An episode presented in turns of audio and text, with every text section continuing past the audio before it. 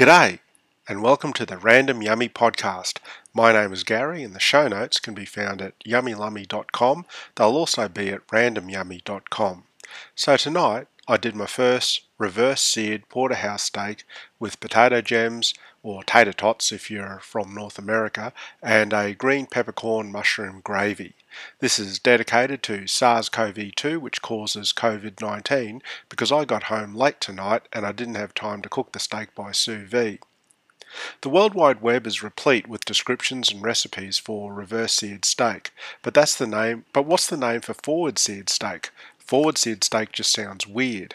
I like a peppery mushroom sauce, and tonight I made one with a lot of butter and cream. I also use quite a lot of cooking sherry. Friends know I don't drink alcohol for good reasons, but I do like the flavours imparted after cooking off the alcohol.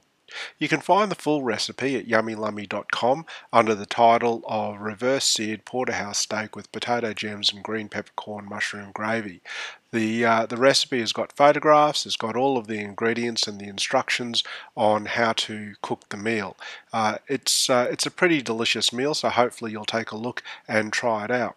There's also a gallery of photographs. All you need to do is click on one, scroll through the others, and then you'll be able to see all of the steps and some really nice close-up shots, close-up shots of the meal itself.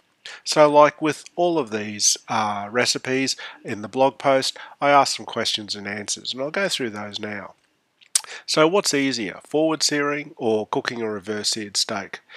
To be honest, I think searing a steak first is easier. That said, in terms of timing for making a sauce, reverse seared steak makes more sense.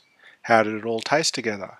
Well, the steak was really good. The sauce was good. Potato gems, they're always good. And the avocado and tomato, they were great. Now, are you confused by the new nomenclature of the virus and the disease? Well, no. While changes in names of microorganisms can be frustrating for healthcare practitioners, not least for pathologists and medical laboratory scientists, the names of organisms and the diseases caused are important. It's important we get the names correct and we use the names correctly so we have clarity when communicating about microorganisms and infections and diseases.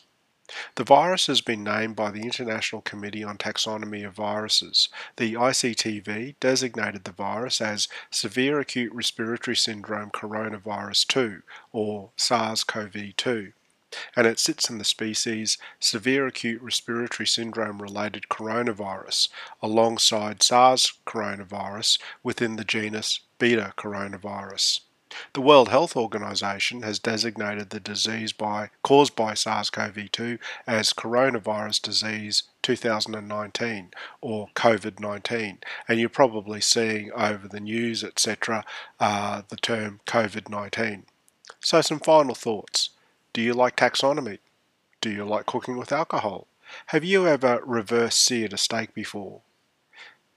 Thanks for listening to the podcast tonight. It's been short and sharp, but the recipe's pretty good.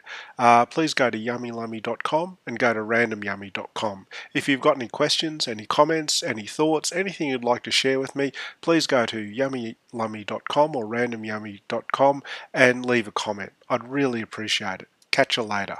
Bye. Mm-hmm.